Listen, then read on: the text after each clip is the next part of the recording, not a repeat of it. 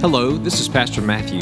I just want to take a moment personally to say thank you so much for taking time to listen to this podcast. Our mission is to impact the valley and bless the nations with the gospel of Jesus Christ. We encourage you to go check out our website at Crosslink V A dot com. By doing so, you can learn all about the ministries of Crosslink and how we're involved in the community. Please know we're praying for you. God bless you. If you're glad to be here this morning, would you shout, amen? Amen. Amen. I'm glad that you're here today as well, and I believe that today is an exciting day, and I hope that you'll be encouraged and challenged by what God shares in our time together today. If you have your Bibles, I'm going to ask you to take them this morning and open them with me to John chapter thirteen for this morning's message and for our time together today, John chapter thirteen. As we open God's Word today, over the last several weeks, we've been observing and really celebrating many unique occasions, things that we've been able to celebrate and to enjoy together. Several weeks ago now, we had the Lord's Supper as we took the bread and the cup and we remembered the fact that Jesus gave his life on the cross for us at Calvary. Then the following Sunday, we had a glorious celebration as we came together and we celebrated on Easter Sunday the resurrection of Jesus Christ and the victory that we have today in him. The next Sunday, just last week, we came together where we observed baptisms as many people came forward in their faith publicly to say, yes, I have accepted Jesus as my Lord and Savior. My life is being lived for him. Well, today here at Crossland, we also have a special celebration, and that is that at the end of this service together, we are going to commission several new deacons here at Crossland Community Church. By definition, the word deacon in the New Testament literally means a minister or a servant. In First Timothy chapter three, we find that not only is an, off, an elder an officer in the local church, but there's also a role of a deacon. A deacon is one who is filled with the Holy Spirit and filled with wisdom, one who is of good reputation, who is being commissioned and set apart in the context of the local church specifically to serve the Lord Jesus Christ. Today, we're going to observe that, we're going to celebrate that, and celebrate what God is doing here at Crosslink. But I want to remind us today, as we commission these new deacons, of something very important. In the context of the local church, it is not only the deacons who serve the Lord. The fact of the matter is, the Bible tells us there are some in the body of Christ who even have the gifts of service, the spiritual gift of helps, the Bible would describe it. These people are largely identified at times because you constantly see them working. They're constantly working and they're constantly doing, and they find fulfillment in that because they are gifted in that. But did you know, whether you are gifted in service or not, whether you are identified as an officer in the church or not, every single person who has been born again, who knows Jesus as their Lord and Savior, every single person who has relationship with Jesus Christ, we all have been called to serve.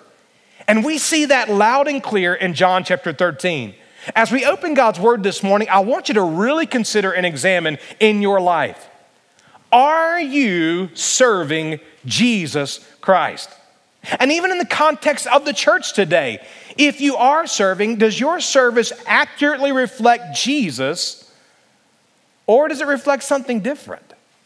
John chapter thirteen, I want to ask, ask you if you're able to stand to your feet for the reading of God's Word. Where do we see this example of service? Shockingly, not really, we see this modeled by Jesus himself. What should our service in twenty twenty-two look like? Well, I'm glad you've asked. Listen to what the Bible says beginning in verse one. Now before the feast of the Passover, Jesus, knowing that his hour had come, that he would depart out of this world to the Father, listen to the statement, having loved his own who were in the world, he loved them to the end. During supper, the devil having already put into the heart of Judas Iscariot, the son of Simon, to betray him, Jesus, knowing that the Father had given all things into his hands and that he had come forth from God and was going back to God, he knew all these things, but listen to verse four. He got up from supper, laid aside his garments, and taking a towel, he girded himself. Then he poured water into the basin and began to wash the disciples' feet and to wipe them with the towel with which he was girded. So he came to Simon Peter and he said to him, Lord, do you wash my feet?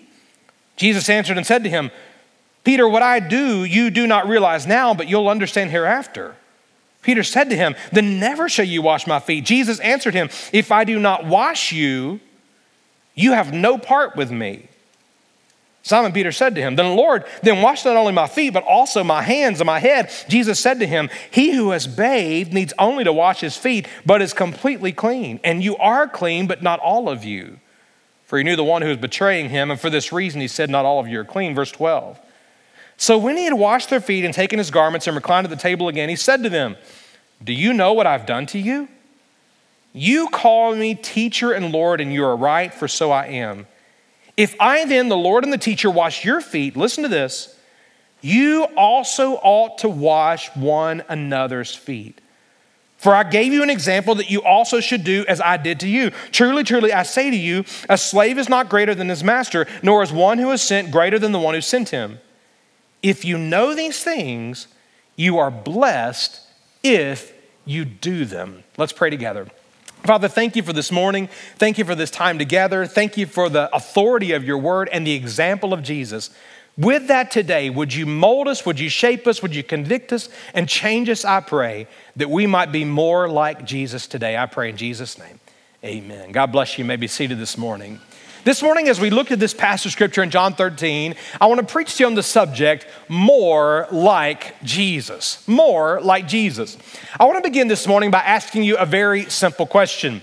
That question is this: have you ever wanted to be like someone else? Have you ever in your life wanted to be like someone else? When I think of that question, my mind goes back to my childhood and probably about the time of eight, nine years old, something like that. I remember being a baseball player. I loved baseball. And specifically, I normally played the infield. And that's probably because I couldn't run very fast in the outfield, but I played the infield as a child. And I remember at eight or nine years old, all of a sudden, there was a series of professional baseball players, uh, infielders, shortstops, and third basemen and second basemen that began to have a common trend, and that is they began to use a black baseball glove. And I remember at the, as an eight or nine-year-old thinking to myself, you know what? If I too had a black baseball glove, I could be just like those professional athletes, like Eddie Murray and Ryne Sandberg and, and, and Cal Ripken Junior If I just had a black baseball glove, I would be just like them. Shortly after that, I remember an athlete coming along by the name of Deion Sanders, Neon Deion. And I have no idea in my redneck roots in South Alabama why this was cool to me, but I remember all the bling, all the chains that he had. And he was so fast as he would run around the bases, the bling would just bounce off his chest. And I thought, you know what? If I have gold chains like that, I'm gonna be just as fast as Neon Deion, okay? And then, of course, at that same time, Gatorade took it to a whole new level because there was this, this little basketball player by the name of Michael Jordan. I don't know if you've heard of him or not. But so common and so good was he and so common was the idea of wanting to be like someone that they jumped on that, so to speak, and their slogan became, like Mike, if I could be like Mike. I don't know if you, I still remember the tune, I wanna be, I wanna be like Mike. You know, I was like, oh yeah, I like that, that's cool, right? I convinced myself as a child, if I just had these things, I could be like them. And I went through those fads, and I suddenly, of course, eventually got old enough where I realized no matter how many black baseball gloves I bought, I was never gonna be the next Cal Ripken Junior No matter how many gold chains I had, I know that's a funny thought to see me wearing that probably, I wasn't gonna be Neon Deion, and no matter what kind of shoes I wore, I was not going to be Michael Jordan. I'm still trying to accept it, but I'll get there, okay? But did you know, for a Christian, we never outgrow the stage of wanting to be like someone. In fact, as a Christian, as a follower of Jesus, it not only means that we've been forgiven and we've been saved, we've been washed clean from our sins, but it means that God today is still through the Holy Spirit working in us and working on us to mold us and to shape us to be more like Jesus. In other words, it's our lifelong mission and God's lifelong work in us until he calls us to glory that he's molding us every day and shaping us more and more to be just like Jesus Christ. Romans eight verse twenty-nine simply says it this way, for those whom he foreknew, he also predestined to become conformed to the image of his son so that we, so that he would be the firstborn among many brethren. It is God's divine plan and purpose to mold us and to conform us into the image of Jesus Christ. How does he do that? Second Corinthians chapter three, verse eighteen. We all with unveiled face, we are beholding as in a mirror the glory of the Lord, and we are being transformed into the same image from glory to glory, just as from the Lord through the Spirit. In other words, the Holy Spirit is working within us today to transform us and to make us more and more like Jesus.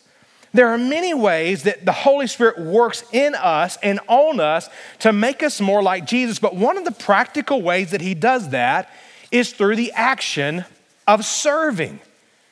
You've often heard me say it here in the context of ministry over these past almost six years, that you are never more like Christ than when sacrificially giving yourself for the glory of God and the good of others.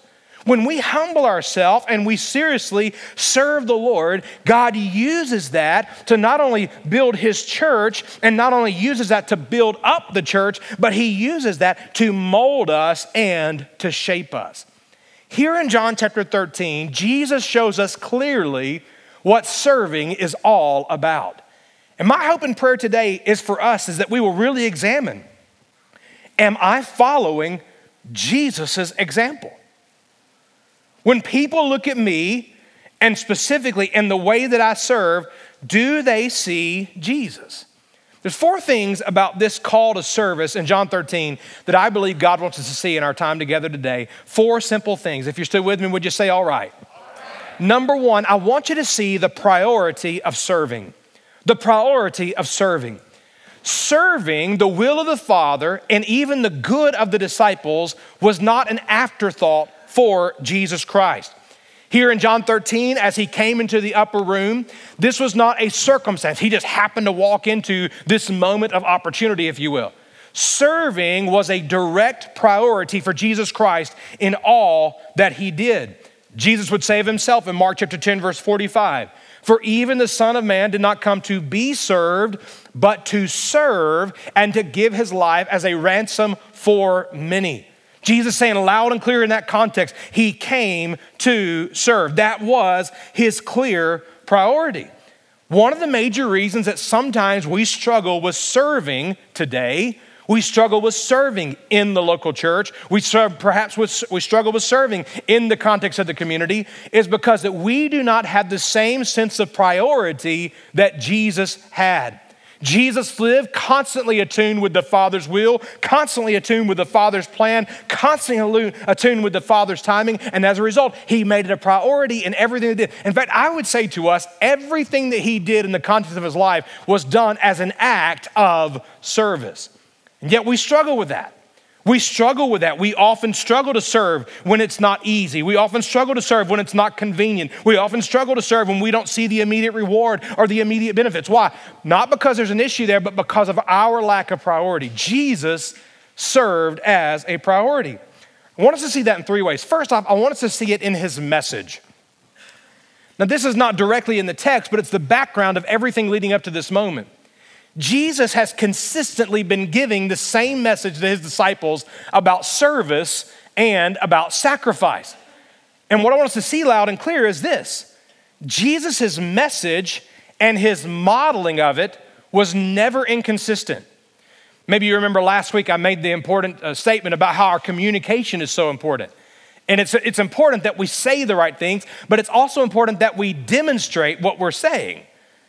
Last week, I gave the illustration about taking your cell phone and going for twenty-four hours and sending every text through the voice app and seeing if your communication gets off at all. Did anybody do that at all? Like maybe a few of you. I was reminded of that this week of how quickly our messaging can be inconsistent and be, can, be, can be confusing by one of our staff members who shall remain nameless for the sake of this illustration. Our staff member sent me a text message the other day and said, "Hey, Pastor Matthew, I got your message. I'll be back to you later." That was the voice app text. But when it came to me, he did not say the word message. It said, "Pastor Matthew, I got your massage. I'll be back to you later." It's like, whoa, time out. That'll start some crazy rumors, man. You better fix that, right? Jesus' message and his method was never inconsistent. What was his message? His message was one of sacrifice and of service. Mark chapter eight, verse thirty-four, the Bible says, he summoned the crowd with his disciples and he said to them, if anyone wishes to come after me, he must, key word, deny himself. The world says, promote yourself. Live for yourself. What's in it for me?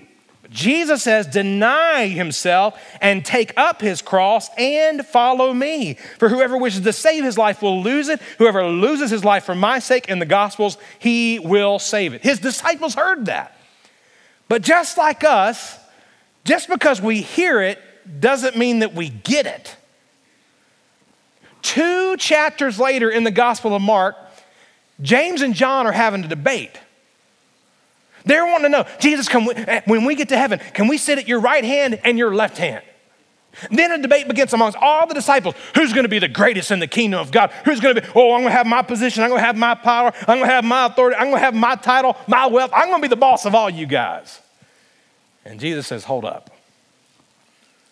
Listen to what he said in Mark chapter ten.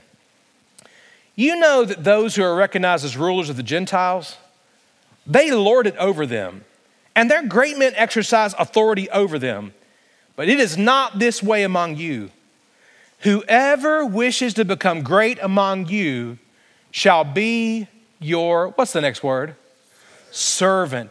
Whoever wishes to be first among you shall be slave of all. Man, we don't like that word today. That's not politically correct today. But what Jesus is saying is this. The key to greatness in the kingdom of God is not found in your power, your position, your wealth, your education, your being the boss, you calling the shots. No, no. The key to influence, the key to greatness in God's kingdom is found in humbling ourselves to be a servant and a slave to all.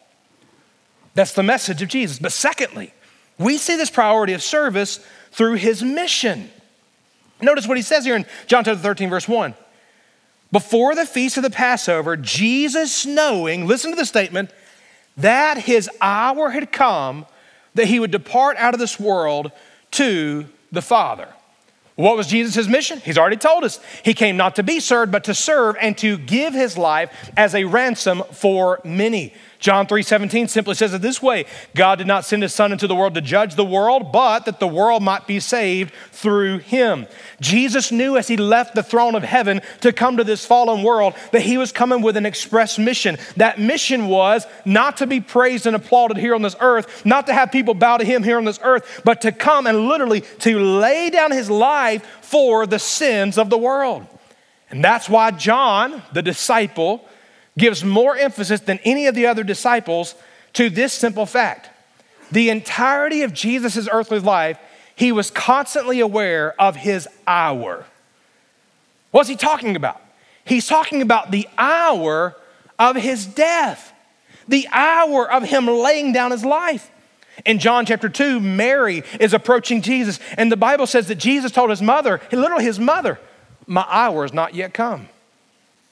John chapter seven, John chapter seven, verse thirty, and chapter eight, verse twenty, the Jews are trying to arrest him. They're trying to take him out of the scene early on, but the Bible says they could not because his hour had not yet come.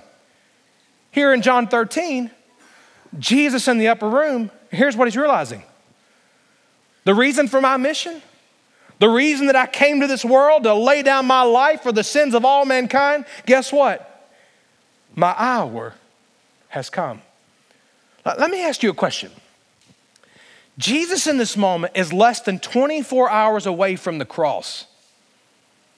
This very night, he's going to be arrested. He's going to be illegally tried. He's going to be falsely accused. This very night, all these things are going to unfold. What would you do if you knew you had less than twenty-four hours of freedom? What would you do today when you leave here if you knew that you were going to be arrested and by this time tomorrow your life would be over? Be honest, in our culture, we'd write a country music song about skydiving and Rocky Mountain climbing and bull riding, right? Because we would say, hey, man, I've only got so much time. I'm going to live for myself. I'm going to do something good. I'm going to do something wonderful. I'm going to make it the best it's ever been for me. What does Jesus do? Jesus takes a towel and a basin of water and begins to wash feet. The priority of serving is found even in this moment in his mission. Please understand, in this moment, even to the extent that Jesus would go to the cross, how does the Bible describe it? In Philippians chapter two, listen to what the Bible says. Jesus emptied himself, taking the form of a bondservant, being made in the likeness of men, being found in appearance as a man. He humbled himself by becoming obedient to the point of death, even death on a cross. Even his death on the cross was simply seen as them doing an act of service. He was a bondservant fulfilling his mission. Please understand, that was Jesus' mission. But let me ask you, is it yours? Is it your mission to lay down your life in service to the Father? Is it your mission to lay down your life in service to those around you? It was clearly Jesus's. The third thing I want you to see is his motivation. Why would Jesus do this? Why in this moment, Jesus, knowing he literally has hours before he's taken into custody, he has hours before he's crucified on a cross, he knows that his time has come. Why in the world would he humble himself in such a way? Verse one answers the question, doesn't it? Listen to the statement, knowing that his hour had come, that he would depart out of this world to the Father. Listen to this. Here's the key. Having loved his own who were in the world, he loved them to the end. H- how could Jesus do this? Why would Jesus do this? Here's the answer. Because he loved them. Jesus wasn't living his life for himself, for his own self-glory, for his own self-purposes. He was living his life in submission to God the Father, but also for the good of these he had been pouring his life into. He loved them, the Bible says, even to the uttermost, even to the end. That word, the end, is not a reference to time. It's a reference to the extent to which Jesus was going to go, even in these final moments, to show them his love and care. John fifteen verse thirteen tells us that greater love has no one than this, than that he laid down his life for his friends. Just twenty-four hours later, Jesus was going to die on the cross. But even before that great sacrifice would come, here is a practical act of service where he's putting the needs of these disciples even before himself. How do we know it was love? Well, the Bible tells us that's how. We also know it's love when we consider everything else about this moment. Jesus knew all that was going on in this moment. He knew that his hour had come. He knew that the Father had given all things into his hands. He knew that his name would be exalted. He knew that his time to be back with the Father in heaven was coming. He knew all these things, but also to remind you, he knew all the faults, flaws, and failures of the same people he was washing their feet. Think of that for just a moment. Jesus has already told Peter, this very night, you will deny me three times. Can you imagine the scene as Jesus is washing the feet of the disciples and all of a sudden he comes to Simon Peter? He knows that Peter's gonna deny him. He knows that Peter's gonna curse him. He knows that Peter's gonna run in fear. And yet what does Jesus do? He washes his feet. Why? Because he loved him. Can, can you imagine as Jesus then comes over to Thomas, Thomas the one who's going to doubt him, Thomas the one who's going to have such a hard heart and a stiff neck to eventually say, I will not believe in his resurrection unless I see the scars in his hands, unless I touch the scar in his side. He knows that Thomas will deny him. But what does Jesus do? He just keeps washing.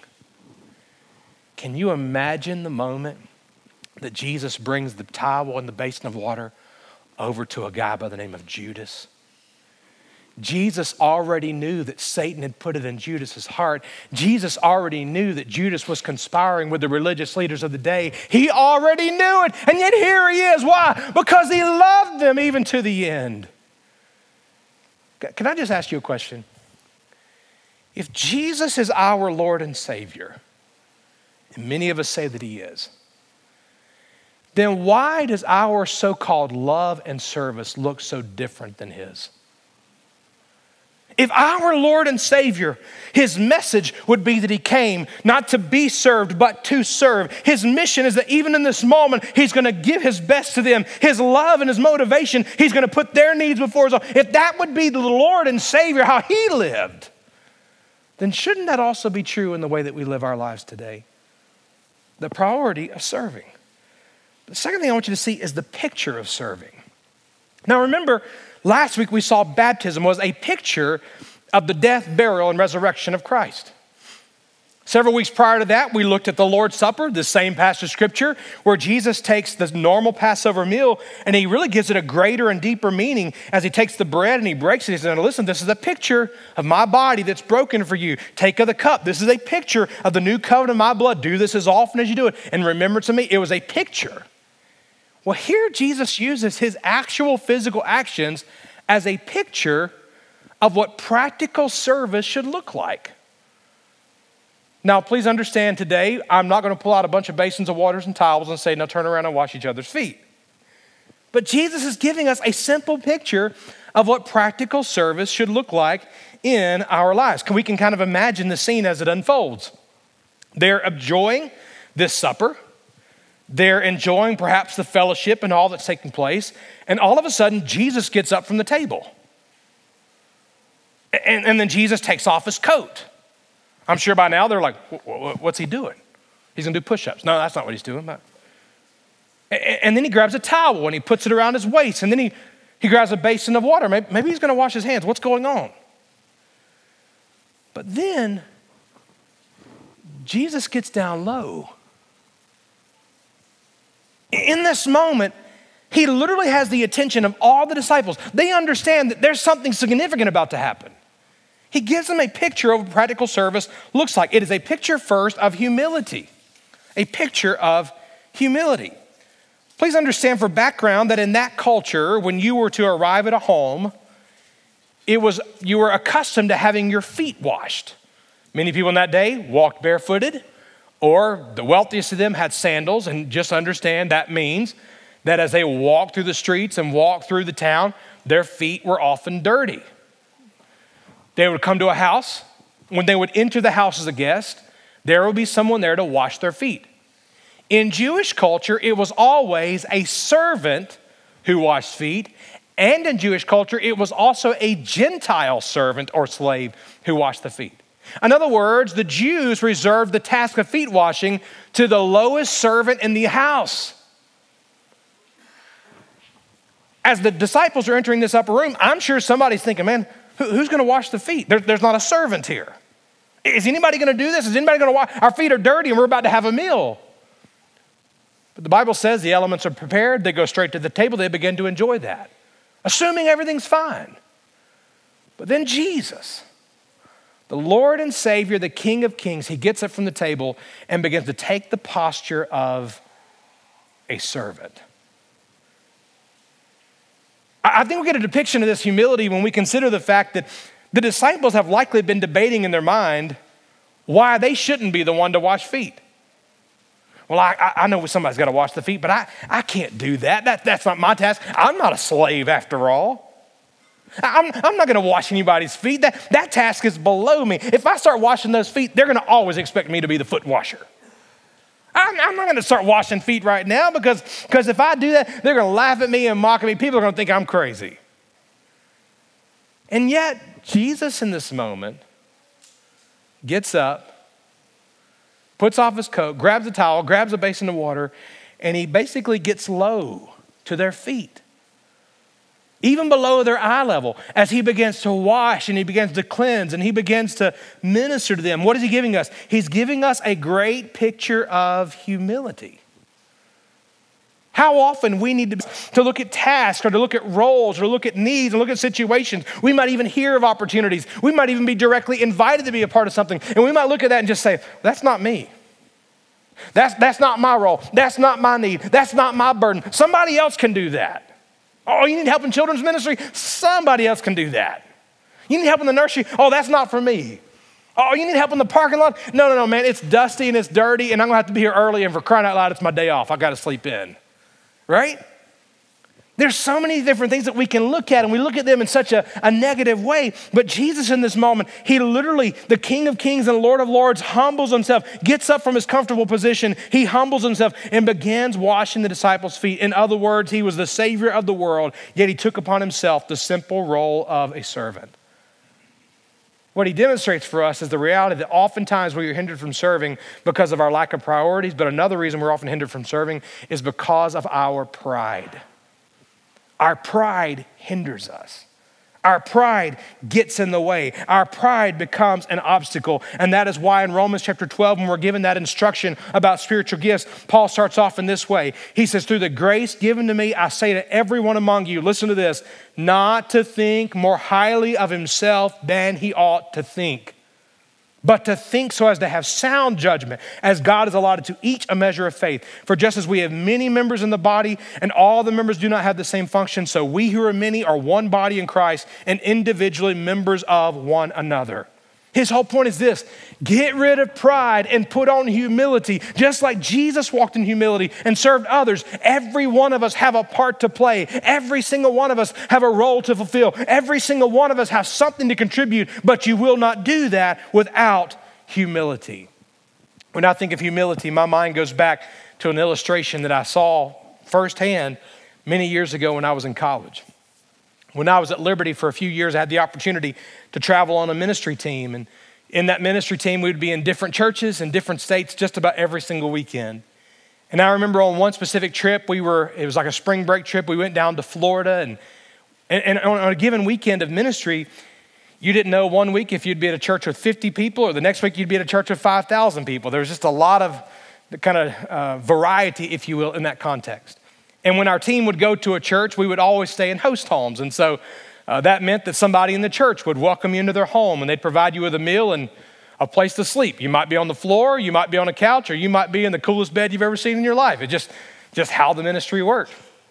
And I remember this one particular trip that we went down out between Sarasota and Fort Myers, Florida. And I remember pulling up to this church, and I remember the uh, a lady and her son, she picked four of us up that took us to their house. And I remember as soon as we pulled into this neighborhood, um, just kind of realizing like we were not in Kansas anymore, right? Like it was a very, very, very wealthy neighborhood.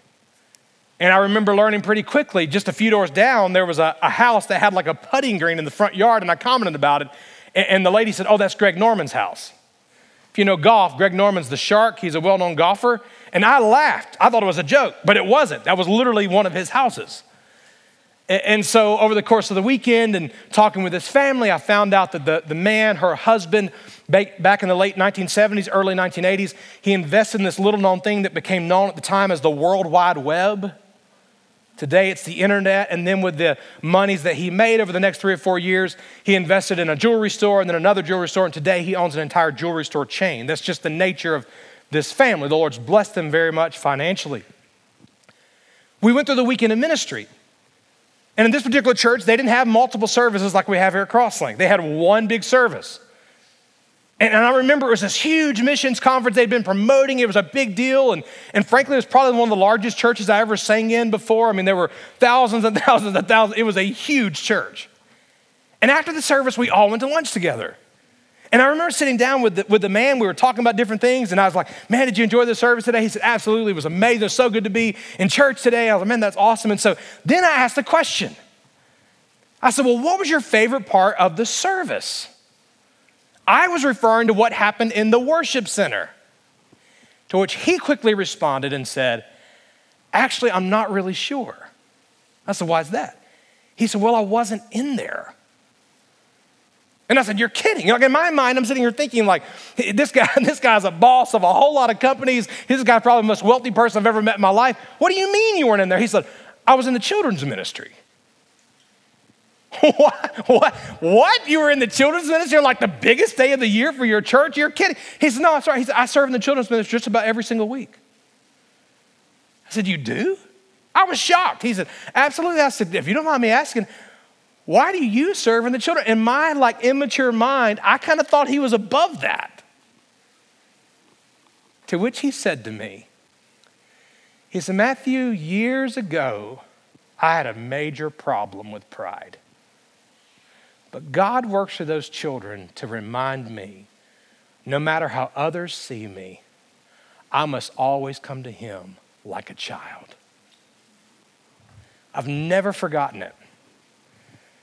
In fact, when we have children's ministry moments and opportunities and vacation Bible school and different things, I often think of my buddy just outside of Fort Myers, Florida. Pastor, what are you saying? I'm saying that I think the one that picked up a towel in the upper room would be looking at that businessman today and saying, well done, son, well done. It's a picture of humility, but it is also a picture of honor. Why, why is this practical service? Why is it a picture of honor? Here's why. Because Jesus is not looking out for himself. Even in these final moments before he knows he's going to be crucified, what is he doing? He's looking at the needs of the disciples. He's looking not only their physical need, but their spiritual need. And in this moment, he is honoring them by putting his their needs above his own. Isn't it interesting that in First Corinthians chapter twelve, when Paul gives this long list of spiritual gifts and how we interact in the body of Christ, twice he begins to describe the way that we honor one another, the way that we show honor to every part, the way that we show honor to every gift, the way that we show honor to every role, the way we show honor to every opportunity. Why? Because he's wanting us to recognize it is not about us. It is about the glory of God and the good of others. And we demonstrate that through humility and by honoring others above ourselves. The key point in that entire passage of scripture is that every member of the body of Christ is important. We all have a part to play, but we can't fulfill that part without honoring others over ourselves. In other words, Jesus' example is showing us that we must remove all selfishness and show selflessness by putting the needs of others above our own. Number three, if you're still with me, would you say I am? I want you to see the power of serving. I'm going to speak this point very quickly, but here's the gist of why I say the power of serving. Jesus is taking very simple things. A towel. How many towels you got in your house? Probably more. Pretty, right? Simple thing. How quickly could you have a basin of water? Pretty quickly, right? It's a simple, common thing. But Jesus in this moment takes the towel and the basin of water. He begins washing the disciples' feet, but there is great power in this moment. When you and I serve the Lord and serve others, it stands out. It causes people to ask, why? Why, why, why, why are you doing this? Why are you acting so humbly? Why are you being so generous? Why are you sacrificially putting my needs above your own? Why? And within the question of why, God uses our practical acts of service as opportunities at times to share the gospel with people, at times to speak a word of spiritual truth into people's life, at times to invite them along with us that they might grow in the Lord, that they too might serve the Lord. Jesus is washing the disciples' feet. Now remember, the disciples have been with him now for the past three years. They've heard all of his teachings. They've seen his miracles. They've heard everything he's been doing. But in this moment, Jesus uses this act of practical service as a means of further discipleship, further growth and development, and further teaching for his disciples.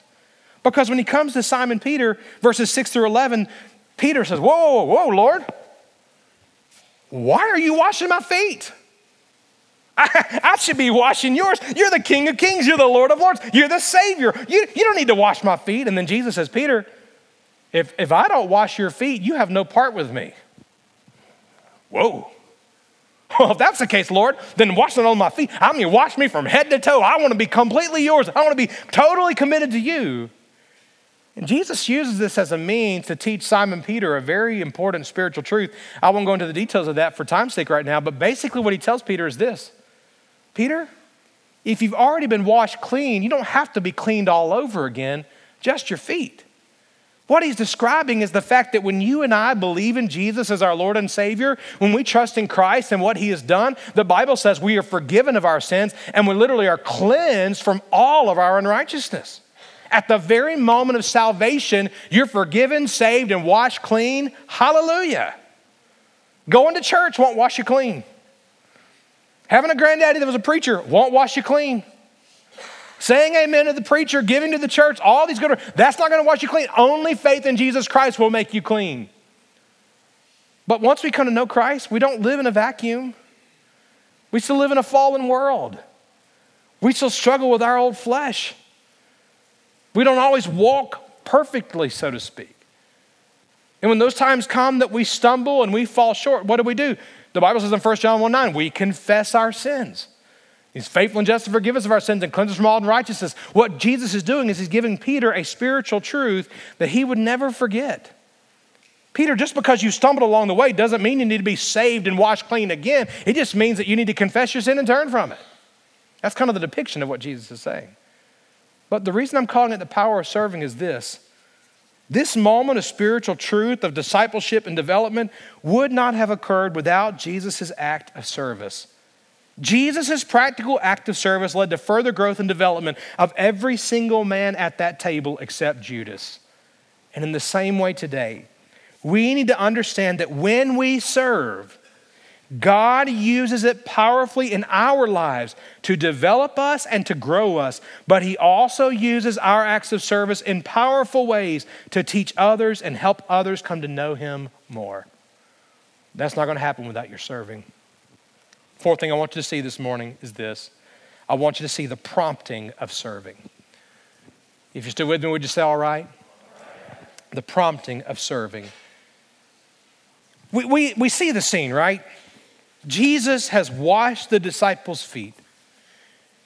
He comes to the final pair of feet. He washes those feet. He puts aside the basin of water. He probably takes the towel, folds it up, puts it aside.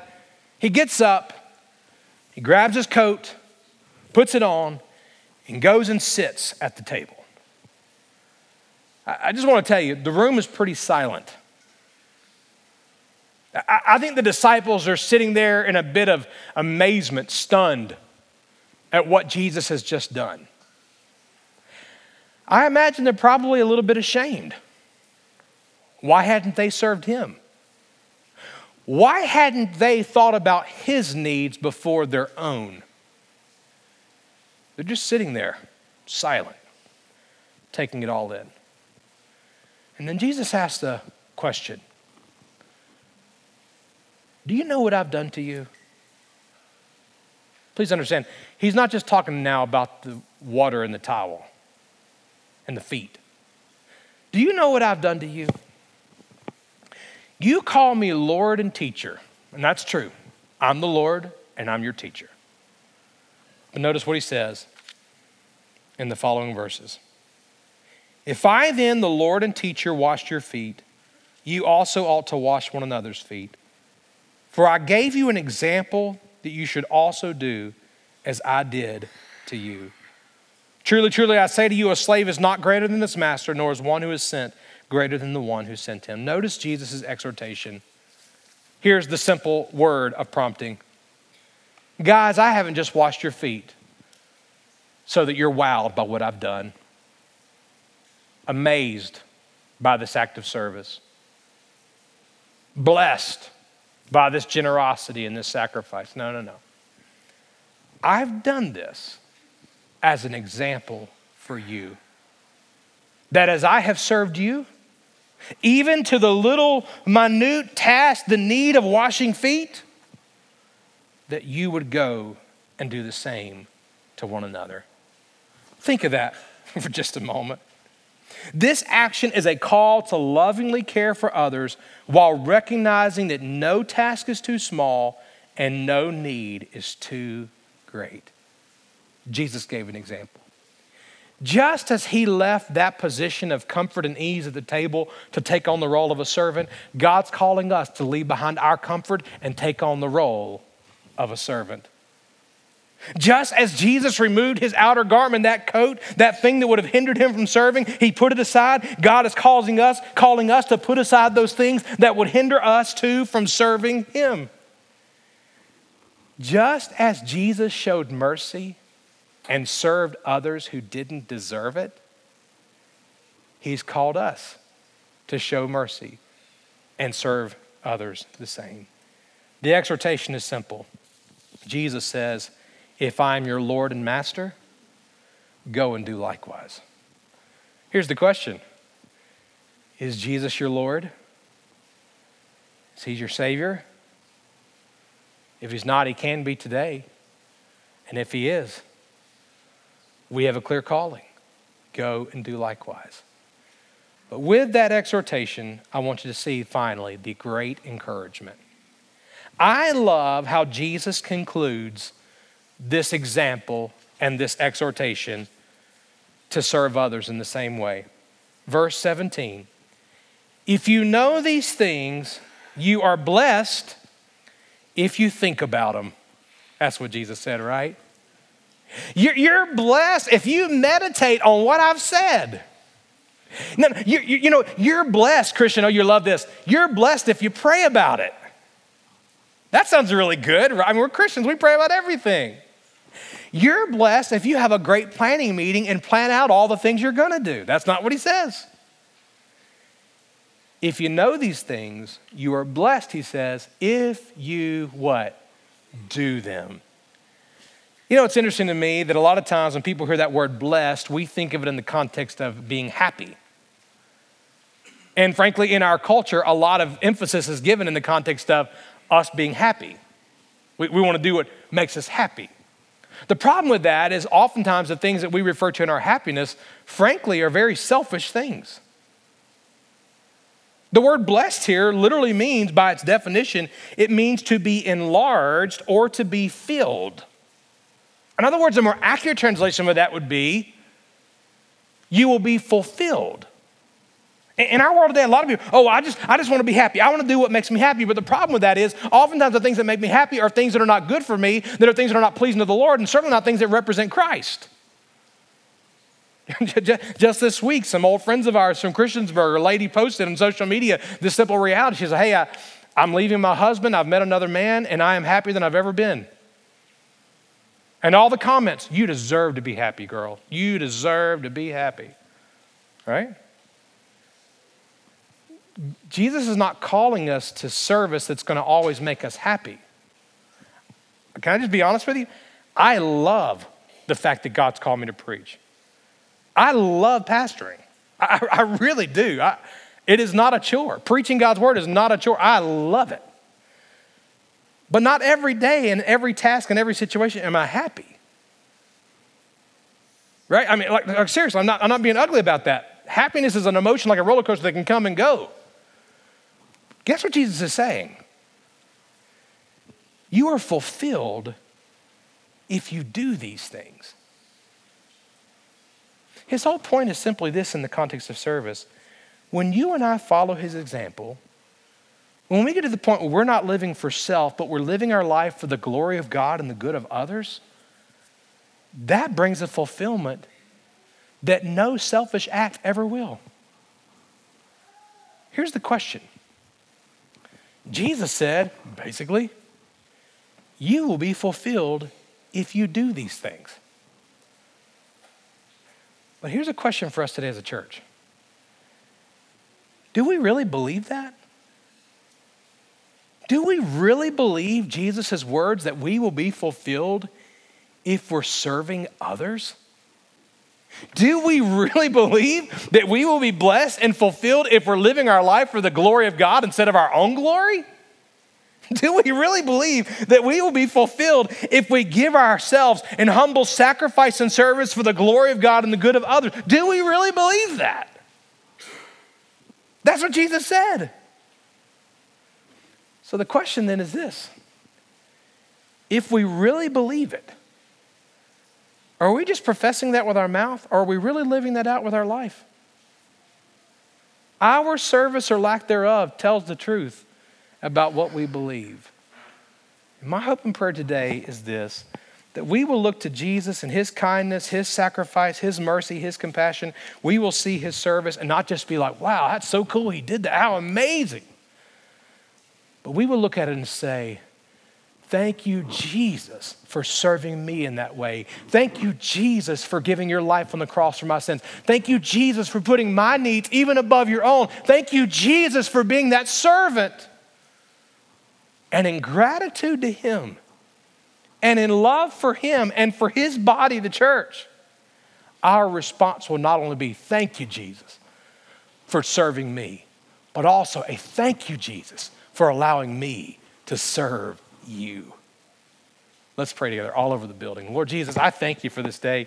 I thank you that you're patient with us and that you're constantly working to make us more like yourself. I thank you that serving you is not a bore and really is not even a chore. I thank you, Lord, for the fulfillment that you bring as we say yes to you and honor you. And I pray even now that we would say yes to you. I pray even now that we would know you as our Lord and Savior. I pray even now that we would follow your example. I pray that we would all humble ourselves. God, I pray that we would go against the lie of the world that says, if you live for yourself, you'll be happy. Lord, help us to understand that as we live for you, we will be fulfilled. I pray in Jesus' name. Thank you so much for taking time to listen to this podcast. We encourage you to come and join us right here on our campus. We're located right next to the county fairgrounds here in Harrisonburg, Virginia. If you have any questions about the church, any question about the message, feel free to email us or call us and let us know. And we look forward to seeing you soon. God bless you.